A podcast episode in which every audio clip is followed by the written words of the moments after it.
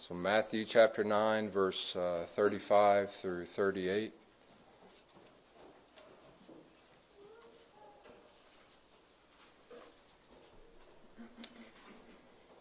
This is uh, ESV here. And Jesus went throughout all the cities and villages, teaching in their synagogues and proclaiming the gospel of the kingdom and, and healing every disease and every affliction. And when he saw the crowds, he had compassion for them, because they were harassed and helpless, like sheep without a shepherd. Then he said to his disciples, The harvest is plentiful, but the laborers are few. Therefore, pray earnestly to the Lord of the harvest to send out laborers into his harvest. So I guess you can tell where I'm going with this. A pretty creative title here to the message. Pray, pray to the Lord of the harvest to send out laborers into his harvest. Be creative with that there.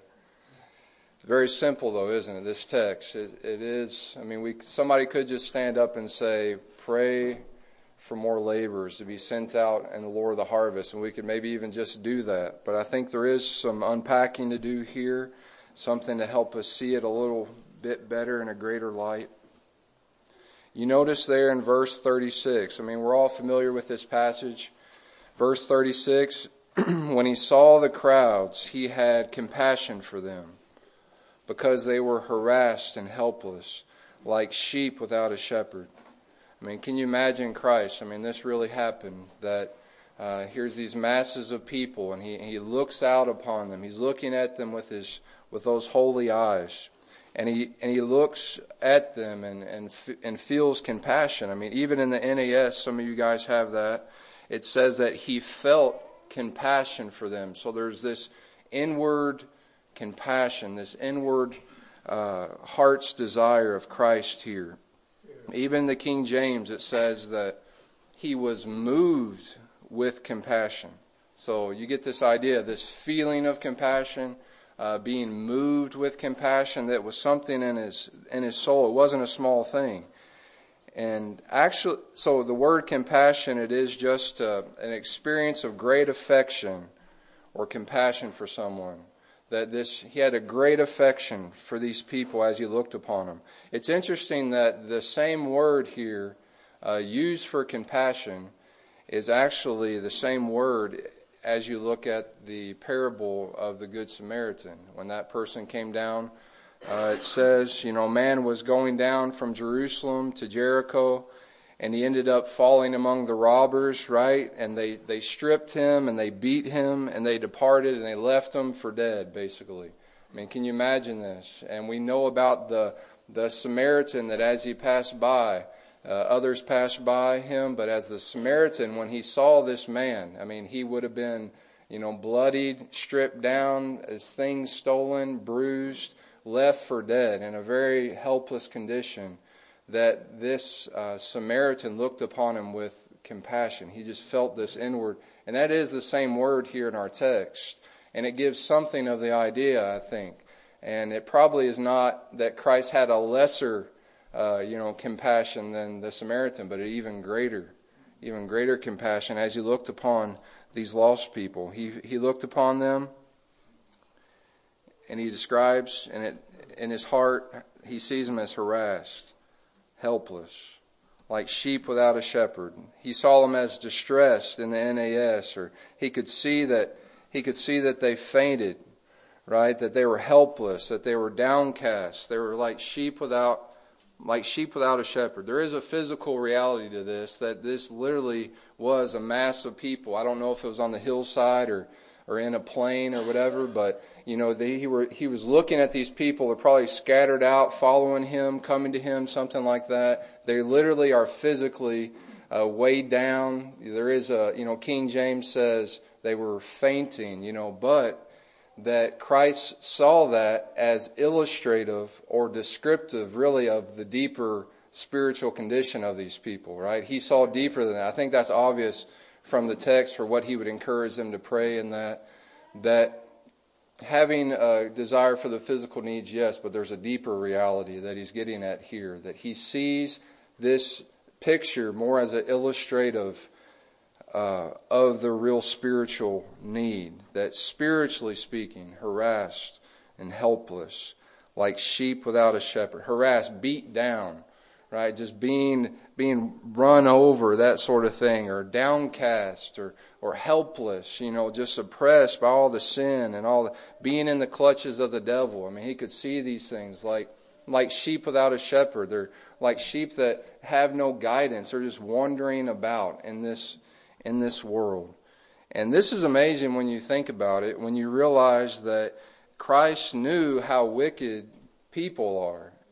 He knew about the wickedness of man. I mean, we know about in John that there was times that he would he would not entrust himself to people because he knew what was in man. He said he told parables and said, "If you being evil know how to do give good gifts to your children right? He knew that man was inherently evil. The man was uh, desperate desperately wicked. And certainly he even felt that you know in the holy soul of christ as he moved about this world having no sin seeing sin the grief that he felt. You know if lot you know his righteous soul was vexed among all the abominations certainly christ even even greater way felt that. But yet at so he was grieved by sin. He hated sin.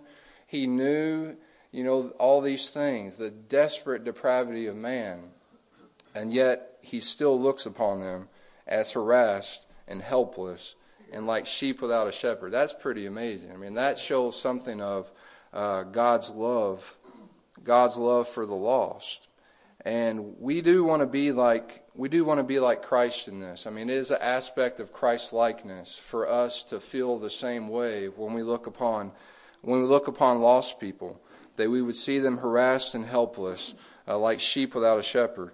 And how many of us, uh, you know, there can be this tendency sometimes that when you do learn something about what the Bible teaches about man's wickedness, how bad it really is, and you see that played out in life, you know that man's thoughts are only evil continually, that there can be some kind of a distance that we could sometimes put in our heart towards the lost people, right? We kind of see them in their condition. We kind of, sometimes it rightly grieves us. That's right.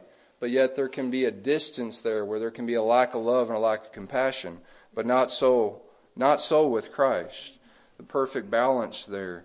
And how many of us know that when he's looking at these people with compassion, it was not because these people must have been the elect, right? Has anybody ever heard that? That when, you know, people say, when they're trying to make sense of God's hatred for the wicked, which is true, angry with the wicked every day, and yet, you know, God's love and that sort of thing, they try to make sense of it. They'll go as far as, as far as to say, that when Jesus looked at the, the rich young ruler and loved him, remember the rich young ruler? He came to him and he ended up turning his back on Christ because he was in love with other things, with his possessions, it seems. That's the, it was his idol. And it says Christ looked at him and loved him. Yeah. People try to make sense of that and say, well, he must have been the elect because God does not love lost people. Like I'm not no one, I don't think anybody here believes that, but that's bad, right? Well, we all agree that like that is not right. He they're genuine. Yes, he is angry with the wicked every day and a hatred for the wicked and all that. But you don't want to lose the sense that there is a deep compassion in the heart of Christ, more more than you've ever known. Well, you, we have known it in in um, in measure, probably. You know, those times you can look at lost people and really see them in their helpless estate. That's only a real small measure of how Christ feels. And notice what he says. He goes on that here he's looking at these masses. He's looking at the lost and he feels this compassion in his heart. And he, tur- and he turns to the disciples. It's interesting, right? That he doesn't immediately just lift up his hands and begin to address the Lord directly. Lord, do something about this. That he actually turns to the disciples. Can you imagine? They're standing right next to him, probably, and says, the harvest is plentiful, but the laborers are few. Pray, therefore, pray to the Lord of the harvest to send out laborers into his harvest. I mean, that is interesting. I mean, this whole this whole phrase is really, I mean, really interesting because he te- he looks at the masses of lost people and then he tells his disciples, the harvest is plentiful. That that is that is amazing. When you think about it, I mean, some translation, I mean, the Holman Christian Standard, if you consider that, I think it's a pretty good translation, actually says uh, the harvest is abundant, right? Or, you know, I was in some Hispanic speaking places. I still had my, you know, my Bible software, this, uh, the Spanish up, and the one word probably among the 20 that I know in Spanish was the word for a lot. Right? It just translates like that in the Spanish. That the harvest is a lot. We're talking about a lot of things here, plentiful.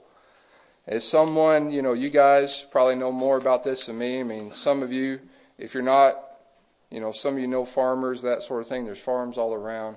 But if somebody was harvesting their, their corn crop and you asked them, you know, how how's the corn crop doing? How's the harvesting going? And they said, oh, the harvest is plentiful this year. I mean, what would that conjure up in your mind? Or if it was like soybeans or something like that, you would think there's a lot of corn out there, right? That there's like some big, really big, ripe uh, ears of corn out there, just ready, just ready for the picking, right? And that, I mean, that is the imagery here. What we're talking about. I mean, Christ, the harvest we know is the souls of men. Talking about people that will be saved, and Christ is saying that basically that the fruit is hanging on the vine ready to be picked and it is big and it is ripe and it is plentiful. That's that's amazing when you think about it. And we don't always see it like that right? I mean i think sometimes there can be a tendency among those people that believe in the sovereignty of God and know about God's election and know know Scripture, uh, even about few there be that find it. That text, yes, that there can be uh, going too far on the on the other side of a pessimism when you look at the world. You basically think, well, you know, you may be praying for a city, and it's like, well, God, you know, there's billions of pe- there's millions of people in there, and it's like, well, yeah, God might save like three of them or something like that. You know, I, I, that's not that's not right. You know, because He says the harvest is plentiful. I think sometimes if we were to write it, we might say, well, the harvest is scarce. You know, there's few there be that find it. And yes, that text is true, right? I mean, but whatever we do with the rea- I know that text, right, that says that uh, few there be that find it, the way is narrow, broad is the way that leads to destruction, and many go thereby.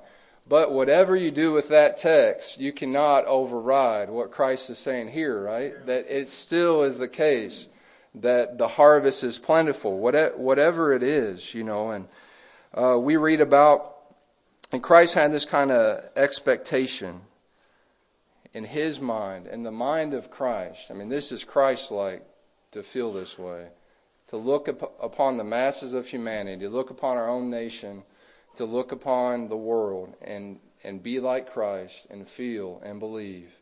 The harvest is plentiful. I mean, but the news won't tell you that they won't give you that kind of perspective. You know, even looking at your own experience or maybe looking on the landscape of things in your own opinion may not give you that. But looking at Christ's words here, we do take it to know that it is a reality, that the harvest is plentiful. I mean, it says in glory that there is going to be a multitude that no one can number. I mean, that's a lot of people is going to be in glory. And even in the Old Testament times, you know, all of Nineveh came to Christ.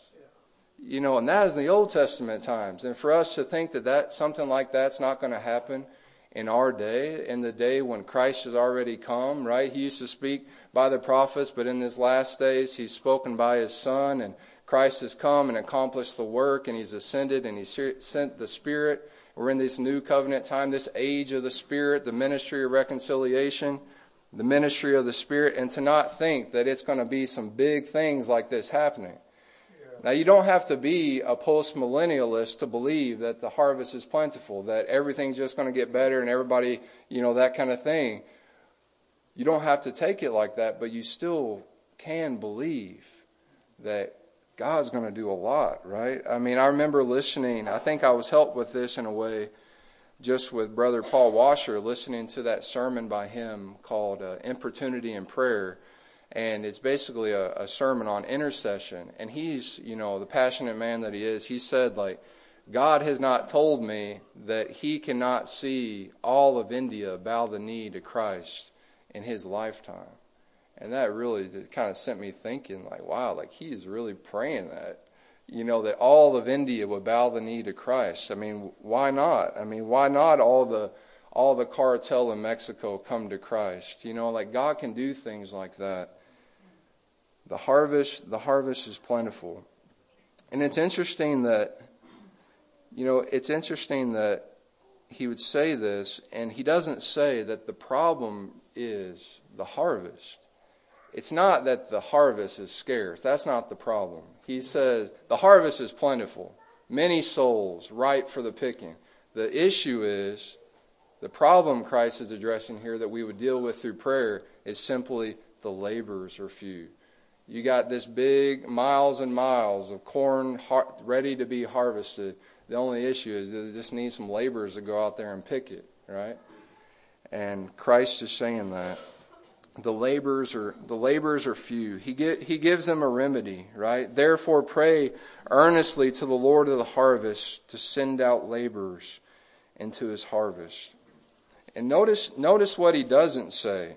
He remember, he's looking out at these masses, move with compassion, seeing that the harvest is plentiful. He turns to his disciples that's something that he does. But what does he not do? One thing that he doesn't do is that he doesn't tell them, well, you know, God is sovereign, and therefore, you know, let's just rest in God's sovereignty on this. He, he doesn't say that. He gives them an encouragement. He says, in other words, there's something that can be done about it. There's something that you can do, disciples. And I think that, you know, he's saying that to us today, that there's something that can be done, and it's simply this to pray to the Lord of the harvest to send out laborers into, into that harvest, to send out men and women and boys and girls that will go and reap the harvest of souls, right? Through the preaching of the gospel, through sacrificial living, whatever it may be, that God's going to bring in people to raise up, he's, and He's going to do that by raising up laborers and sending them to them. You may ask, well, what is meant exactly by laborers? Typically, when we think about this, we think what? Like missionaries, um, preachers, things like that. Certainly, we should think that, right? We need, I mean, we need more preachers. Uh, we need more missionaries. I mean, there's many, there are many places in the world that just literally sit in darkness, you know, and we need more laborers for that. But I don't think you want to completely limit it only to preachers and only to missionaries. I think you can take it as far as anyone, any believer that would be used in simply bringing a soul into the kingdom. I mean, that laborers in that way. So it has a very broad spectrum. It's not just people out there overseas that we need that, but it's laborers in our own in our own city, laborers in our own in our own nation and we and we desperately need uh, more laborers. And this is interesting that you know bef- I have some applications here, but before I get into those, I just wanted to maybe step step back and just kind of behold Christ from this text. You know, we talk about being Christ-like. We want to gaze at Christ, how he was, and what do we see about Christ from this text? We see that We see his deep compassion for lost people. And we also see it, we see his burden, right? We see that he uh, uh, his prayerfulness for the advance the advancement of the kingdom. And and we see that his zeal for the advancement of the kingdom. In in the in the soul of Christ burned with a passion to see see the harvest come in, to see the harvest be brought in. And that's one aspect of our Christian life. And it's not the only aspect. I mean, there are other things, right, that we are to be focused on. But it is a big thing, though, isn't it? This burden to see the advancement of the kingdom. We want to gaze at Christ in that way. So, what I have here, and the, just remaining of the message, is just some, some applications to this text. I mean, here's one very simply. How do we respond in the sense of praying for more laborers? It's this look at the crowds and look at the multitudes with compassion and pray. Simply that. You know, look at them. I mean, And it's interesting that Christ, in this text, in this text, that Christ's motivation to pray for laborers is actually uh, the love for man. That is very interesting. Because, and we need to be careful that in all of our, you know, thinking about God doing all things for His own glory, for His own name, that He does it, and then we realize that, and then we've heard a very man-centered gospel. We've heard a very man-centered everything, right? And it just kind of rubs you the wrong way. I understand and to where we overreact to the other side, to where we think that it's basically not about man at all or anything like that. I mean, Christ, when he is, uh, his motivation here, yes, was the glory of God. Everything that he prayed, well, he taught his own disciples to pray it. Hallowed be your name. He's praying that God's name would be made great in the world. That's, that's the heartbeat behind this.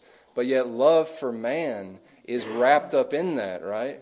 And it's right for us to be even motivated to pray simply by the love for man. Yes, rooted in the glory of God, with a passion for the glory of God, but glory of God in the salvation of, of men, doing things for them. That's interesting. And so look at the crowds. Look at them. Look at the, you know, look at the nations. Be, be aware. Look at the map from time to time and, and think about these things. Look at our own city and don't, and don't just just don't think that there's nothing that can be done. I mean, sometimes sometimes you can look at the vast lostness that's in the world and you can feel very overwhelmed by that. And sometimes it can be good if it's leading to prayer and to where it's like, Lord, look at all this, like do something. It leads you to prayer for God to do do that. But there can be an over going too much that way where you're so burdened or you so feel so like impossible. The whole thing feels so impossible that you don't do anything and it's just you're paralyzed by that. And that's not a, that's not a good thing. But notice though in this text that Christ is saying there's something that can be done about it. You can do something like we can do something to have an impact on the eternity and the souls of people and realize what he says too how simple it is i mean do you ever just think about that. Like all I have to do is just ask the Lord of the harvest to send out laborers into his harvest field. And what's implied in this text is that he's going to do it. I mean, that's what a privilege that the Lord has given it. Simply just pray, right? Pray and ask the Lord the harvest, and he's going to do it. Now, this isn't this isn't doing away with uh, evangelism or anything like that, the need to preach. I mean, we see even in verse 35, Christ is proclaiming. Later here in chapter 10, he's going to send out uh, his disciples to go and preach. That is, that is a means, yes. But there is this other means as well, right? That is just simply earnest prayer for God to send out laborers into his harvest field. And how easy it is. Have you ever thought about it? That you can be you can be at your house with a cup of coffee in your flannel pajama pants, doing your devotion or whatever, and praying to the Lord of the harvest to send out laborers into his harvest field, and you can go all around the world and back again. You can go places that you cannot go because you cannot get off work or whatever. Just pray for Mongolia or whatever. Pray for our own nation. I mean, you can do much just in that place of prayer, just in earnest prayer to the Lord of the harvest. It is a way to be used. It is a way to be to pour yourself out for the sake of this harvest to be brought in. It's it's amazing how easy it is, really. But we need to realize how easy it is, and this is a real weapon. This is a real mighty weapon in our hands that God has invited us into. But we also need to remember this that if we're going to seek to pray for the Lord of the harvest to send out laborers into his harvest field, that it is true that the enemy will try to hinder you from praying that, from praying and asking that, but also he's going to try to hinder you even while you're praying about that at times. He does not want us to ask the Lord of the harvest. Because you know what happens when we ask the Lord of the harvest? He does it. He sends out laborers into this harvest field and the harvest is brought in, souls come into the kingdom, churches are planted, these types of things. And he wants to try to all different types of way to get you from doing that. He doesn't want you to believe it. I mean, that's a big thing. And maybe we shouldn't blame the devil in some sense. Maybe blame ourselves in that maybe we can just believe this text more, right? As far as like, take it, I believe. I'm going to go with faith. But the devil doesn't want you to believe that. Even as you're praying about these things, he can get you looking at yourself. He can get you thinking, well, you're not really burdened to pray about this. That's not going to do any good. Or he said earnest in that text. You're not really earnest. Look, you're distracted while you're praying about all these things. You're burdened down. That's, that, that's not prayer acceptable to the Lord. Some, things like that. Just press on through that. Don't worry about it. Remember that our prayers are powerful. Though they're weak, they're feeble, we're all distracted, we're all over the place. We could sit around all day and talk about how we don't feel the way that we should feel. And, you know, and that doesn't really do any good for anybody. Or we could just pray the Lord of the harvest to send out laborers and trust God that our prayers, through the hand of, like one brother said, through the hand of our mighty intercessor, really are powerful through God. Don't look at don't look at your burden too much. Don't look if I'm being led too much. Just pray to the Lord of the harvest to send out laborers. And just practically speaking, realize too that to pray for the Lord of the harvest to send out laborers, you don't have to have this perfect spot or this perfect life situation to really just come, you know, the kid the kids are just everybody's just hushed and everybody everything's just so good. You know, you know, and you got classical music on the back in on the background and all this. You know, it's not like that. I mean, this you can pray in real life situations, right? You can pray it at the dinner table for God to send out laborers into his harvest field. Make that prayer for the food more than just, you know, thanks for the meat and bless it from my head to my feet and all this. You know, pray for the Lord of the harvest, you know, to send out laborers into his harvest field. I mean, you can do that even when the little baby's crying in the background. Right? I mean, to God, though you may be distracted and that throws you off, I understand. But yet, God hears that prayer, right? It's not just that only when you're in your prayer closet, only when you're in your secret place of prayer. As you're walking about your day, you're driving to work, you're going to the restroom at work, your mind's taking off your work for a moment, lifting up a prayer to the Lord of the harvest to send out laborers. God's going to honor that. It doesn't have to be a special situation. And you, mothers can pray it with their children. I mean, what, what an influence as well, just upon them to help your kids think about others, think about God's global purposes, but also what a way to be used too, you know. Pray it with your, in the family devotions. And brethren, as we're praying for more laborers to be sent out, we can pray big. We can pray big. Uh, Hudson Taylor, Tim one time said in a message, Hudson Taylor was praying for a thousand missionaries uh, to be sent out. You know what? To China. And God gave them a thousand missionaries. Think about that. A thousand people. What, how much work did they do for Christ over there in China? Pray big, right? You say, well, that's Hudson Taylor. It's like, that's really not biblical perspective, is it? Because when you look at man, you need to remember, like it says over there in James, he was just a man like ourselves. It wasn't, it wasn't Hudson Taylor. It was him, his feeble little prayer in the hands of Christ that did that. Pray big, right? Pray, pray for, pray for these places in the world without the gospel. Pray for our own nation. You don't have to be somebody great to be used in this way. Do you realize that even a five year old believer, that you tell him about this, a five year old believer, he's a true believer, and he prays, God, send some send somebody to Mongolia.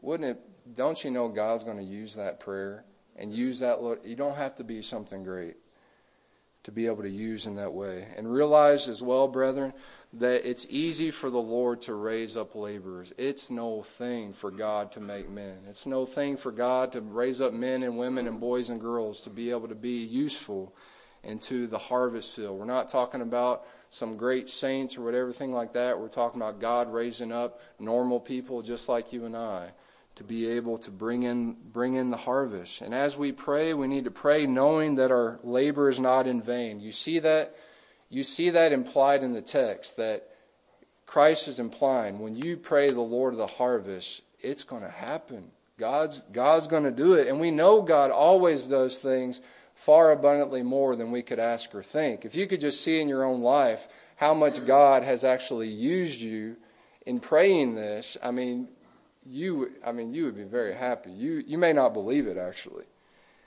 God is like that. You know, we were praying uh, in the down there in San Antonio. We were praying for uh, a place. Lucknow is like a place in India that um, I think at that time the brother from East Asia was going over there to preach. We are praying for Lucknow. They call it the missionary graveyard. Missionaries go there. They they die. There's not much fruit, that sort of thing. We're praying for it, praying for it. I know I personally felt like I really wanted to pray for it. And you know what? Some weeks later, months later, or something, this brother, this missionary, getting ready to go to the mission field, comes comes and visit our church. He was visiting different churches, kind of wanting to get encouragement before he went out to the field. And you know where that brother was going? He was on his way to Lucknow. I mean, he was going, and it was just like for me, it was just like the Lord was just saying, "Hey, this is the tip of the iceberg. When you're praying for laborers." like I'm just showing you a little bit. A lot of it I'm going to reserve until the last day. You're not going to see it. I'm just showing you like a little bit. Like that brother two years before had been burdened uh, about Lucknow, but our prayers were part of the means of sending him forth, thrusting him out to that place. It's ne- it's never in vain. And praying, remembering that the harvest is plentiful. It would encourage you to pray when you realize it's plentiful. There's a lot of people that God's going to save. It's going to encourage you. And the other the other side is not going to encourage you very much if you think it's only just going to be a couple, right? You want to have in your mind a plentiful harvest. And just these last two real quick. Just pray uh, remembering remembering the privilege of it all that Christ did not need to look to his disciples and invite them in on this thing. He did not need to do that. God is self sufficient. He does not need us. And the fulfillment of the Great Commission and the fulfillment in the ingathering of the harvest, He does not need us. But yet, He is delighted to use some people like us, weak people with our weak prayers, in the advancement of the kingdom of Christ. It's just, there's a sense of privilege, right? That God would use us, that He would not only save us and, you know, Bring us out of darkness, out of the clutches of the devil and all that, and save us. Give us the hope of heaven. Give us this relation, this wonderful relationship with Christ. But yet, He would actually use us in the doing that for others. I mean, that is a privilege. And I think the best way to see this text is just to see it as an invitation.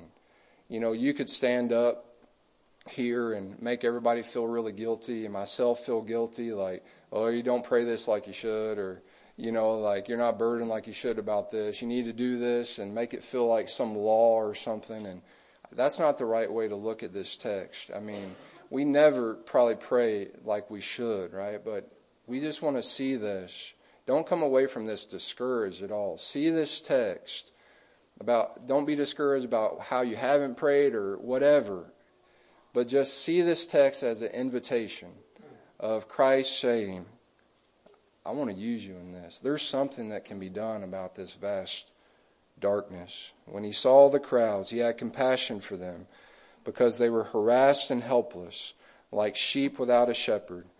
Then he said to his disciples, The harvest is plentiful, but the laborers are few.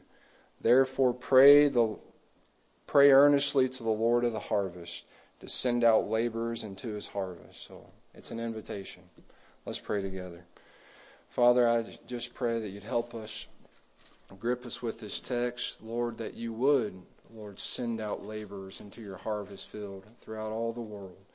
Lord, help us to embark on our great privilege. Lord, I Lord, help us to believe this text. Help me, Lord, Lord, to see this, Lord, and we'll be used in this way. Use us in this way for eternity, Lord. I pray you help us to understand all this rightly.